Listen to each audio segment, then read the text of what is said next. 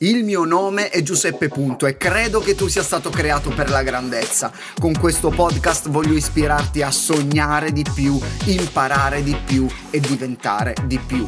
Benvenuto nell'Officina dei Sogni, il podcast che aiuterà i tuoi sogni a prendere il volo. Stavo spulciando dentro alcune cartelle del mio MacBook e ho trovato un sacco di appunti super interessanti di alcuni podcast che avevo ascoltato, forse un po' di mesi fa, eh, di Greg Rochelle. Potete cercare direttamente il suo podcast che si chiama Leadership Podcast di eh, Greg Rochelle. Spesso lo ascolto mentre, mentre corro. Se capisci l'inglese, te lo consiglio assolutamente. Niente, ho trovato un po' questi appunti, mi sono messo a rileggerli e ho preso spunto proprio da uno dei, dei suoi contenuti per preparare questa puntata. In questa puntata, infatti, vorrei analizzare con te alcuni tipi di leader che ho incontrato in questi anni di esperienza. Magari mentre li descriverò ti accorgerai di essere guidato da un leader del genere oppure ti rivedrai tu stesso in una o più categorie o tipologie di leadership che analizzeremo. Qual è L'obiettivo di queste due puntate non è giudicare, ma conoscere per riflettere e migliorare. Allora, questi sono i sei tipi di leader di cui parleremo in queste due puntate. Numero uno, il leader imprevedibile. Due, il leader dispotico. Tre, il leader riservato. Quattro, il leader passivo. 5 il leader sano, 6 il leader che potenzia. E la domanda che dovremmo farci è che tipo di persone producono questi tipi di leader nelle organizzazioni? Perché non si tratta soltanto di come si comporta un leader, ma dell'influenza che questo leader ha sulle persone e quindi il modo poi in cui le persone si comporteranno. Quindi oggi andremo a vedere i primi tre tipi di leader, va bene? Partiamo subito col primo. Numero 1, abbiamo detto il leader imprevedibile. Se purtroppo ti trovi al fianco di un leader imprevedibile, non saprai mai quale sarà la sua prossima mossa, perché non riesci a prevedere quello che farà e inevitabilmente diventi esitante. Perché? Perché hai paura, perché sei incerto, perché sei pieno di dubbi, perché non sai quello che fai. Forse lavori per qualcuno che non sa mai bene quello che fai. Questo leader produce seguaci esitanti perché non sai quello che si deve fare e non sai quello che il leader si aspetta, quindi ti ritrovi lì eh, fermo, dubbioso, incerto e hai paura di fare ogni minimo passo perché pensi sarà la cosa giusta, sarà la cosa sbagliata. Il risultato è che molti lavorano spaventati perché non sanno cosa succederà, oppure che cosa aspettarsi dal leader, chissà cosa dirà, quando lo dirà, come lo dirà. E molti team sono deboli per questo motivo. Perché? Perché manca chiarezza, focus, coerenza, sono termini di cui parliamo spesso nelle nostre puntate in questo podcast. Si fa fatica ad avere una direzione e quello che il leader deve fare è dare una direzione, altrimenti ci si, sen- ci si sente persi. Un leader eh, eh, deve per forza avere chiarezza, focus, eh, coerenza. Perché? Perché la coerenza genera fiducia. Quando le tue parole coincidono con le tue azioni, questo crea fiducia nelle altre persone. Pensaci, di quali persone non, non, non, ti fidi o ti fidi poco? Di quelle persone che magari dicono una cosa e poi non la fanno. Non affideresti mai qualcosa di importante a questo tipo di persone, né tantomeno seguiremmo un leader che non è coerente tra quello che dice o tra quello che fa, tra quello che predica e da come agisce o si comporta nella, nella sua famiglia. Io preferisco seguire leader con piani nella media piuttosto che dei leader con grandi piani ma che li cambiano continuamente perché se si cambia in continuazione si perde la costanza, si perde la forza e la consistenza delle nostre azioni. Ricordatevi, lo abbiamo detto in varie puntate quando abbiamo parlato di obiettivi, di abitudini, le persone di successo fanno costantemente quello che le altre persone fanno occasio- occasionalmente. E quando ti ritrovi a cambiare continuamente le cose questo non sta trasmettendo neanche sicurezza al gruppo o alle persone che ti sono vicine. Quindi il leader imprevedibile produce delle persone esitanti. La soluzione qual è?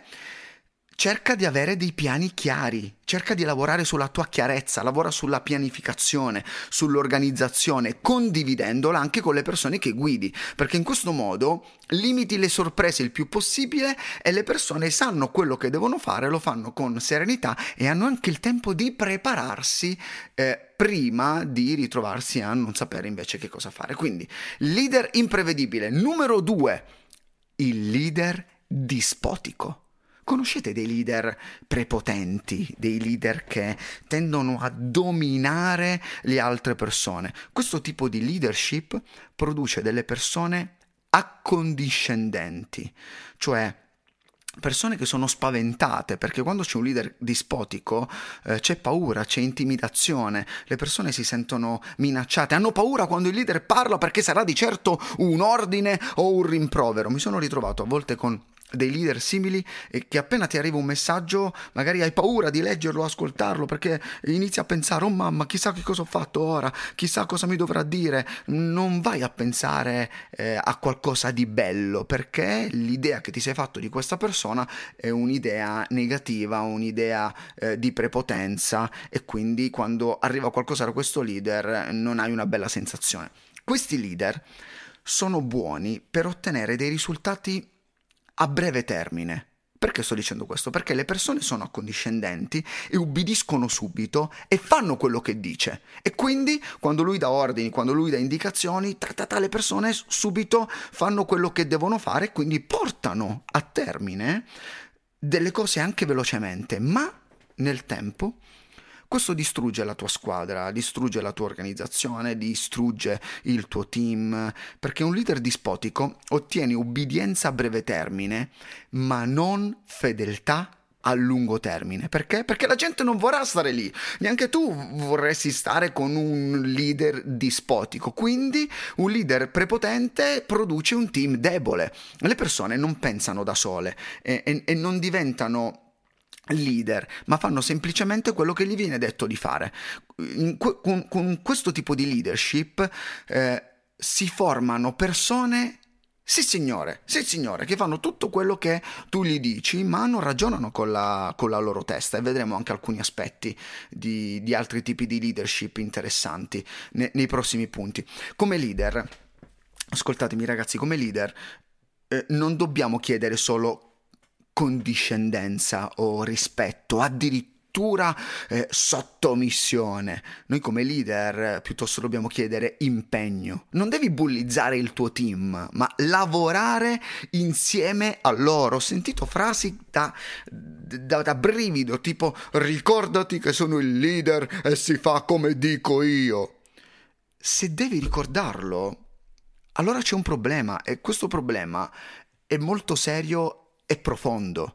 Poi, più è grande la tua organizzazione, più è grande la tua squadra, più è grande eh, quello che tu gestisci eh, e più duro devi lavorare perché? Perché con poche persone è più semplice creare delle sane relazioni. Quello di cui stiamo parlando in queste tipologie di leadership ha a che fare assolutamente con le relazioni. La gente deve essere felice quando tu arrivi o quando il leader arriva. O, o, a volte ho sentito delle persone, dei ragazzi che dicono attenti, attenti, sta arrivando il leader, sta arrivando il leader, basta, non fare più nulla, metti di composto, eccetera, eccetera. Per carità, è, è normale ed è naturale avere determinati tipi di reazioni quando arriva un'autorità, ma questo è per il concetto dell'autorità, ma non deve generare paura, eh, non deve creare ipocrisia, è fondamentale che ci sia sempre onestà nella nostra squadra. Qual è la soluzione di fronte a una leadership dispotica? Se non vuoi essere un leader dispotico, fai domande, fai domande e ascolta, fai domande e ascolta, fai dieci volte più domande per ogni volta che dai direzione, perché in questo modo impari a dare spazio alle altre persone, in questo modo impari a tenere a bada il tuo ego e fare in modo che siano anche gli altri ad aiutarti e non solo tu a dare ordini. Numero 3. Numero 3, oltre il leader imprevedibile, abbiamo detto, abbiamo parlato del leader dispotico, voglio concludere questa puntata con il leader riservato. È il leader riservato, è quel leader che sta sempre in silenzio, non dice mai nulla, tiene tutte le informazioni per sé. E il leader riservato produce dei seguaci, delle persone che stanno sulla difensiva. Se le persone del tuo team stanno sempre allerta, stanno sempre sulla difensiva, difficilmente ti daranno dei feedback. Perché ti sto dicendo questo? Se sei un leader che tiene per sé tutte le informazioni, stiamo comunicando che non ci fidiamo delle persone della nostra squadra, che non ci fidiamo delle persone che fanno parte della nostra organizzazione. E se non ci fidiamo di loro, come possiamo pretendere che loro si fidino di noi?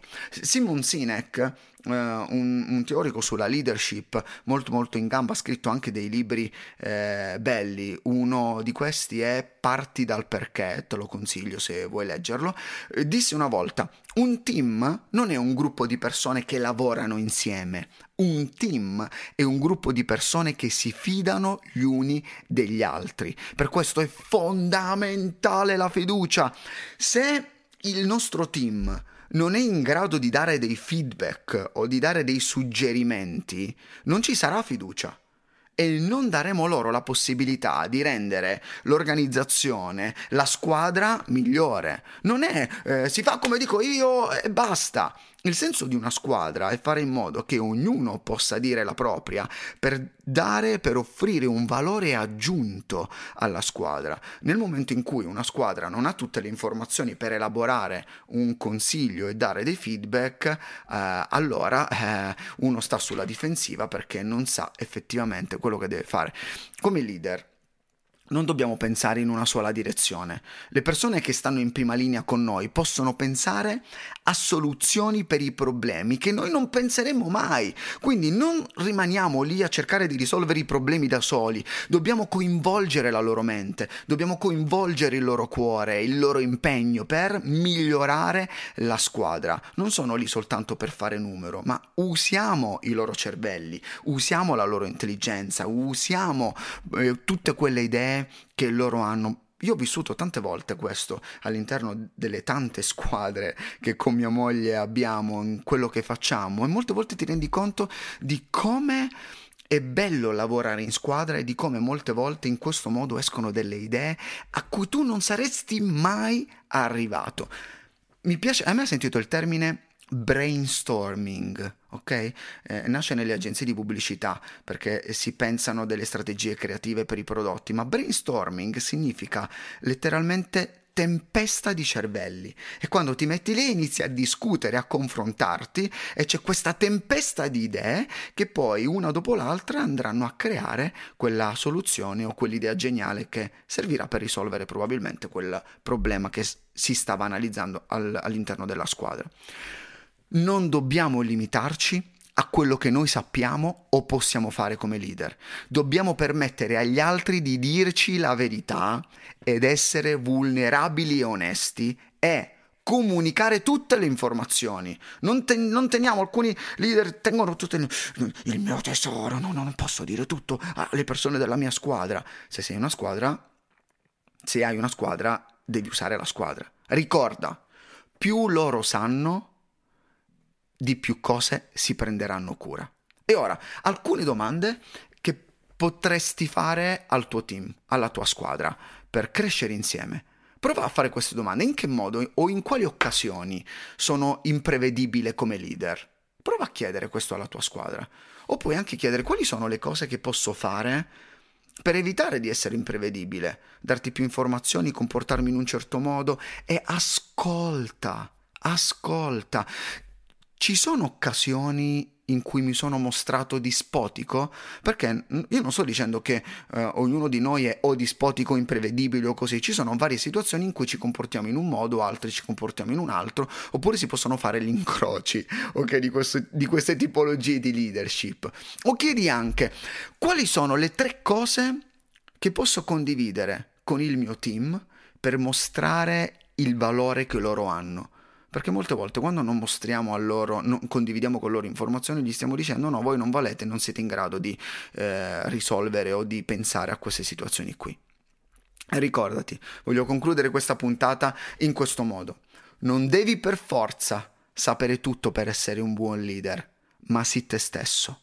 Le persone preferiscono dei leader veri piuttosto che leader che sanno tutto. Sei d'accordo? E ora condividi se vuoi questa puntata con il tuo team oppure con i tuoi insegnanti, eh, leader, con i tuoi genitori, anche perché sono dei leader nella tua vita. Sarà sicuramente uno spunto di riflessione per crescere insieme e per migliorare.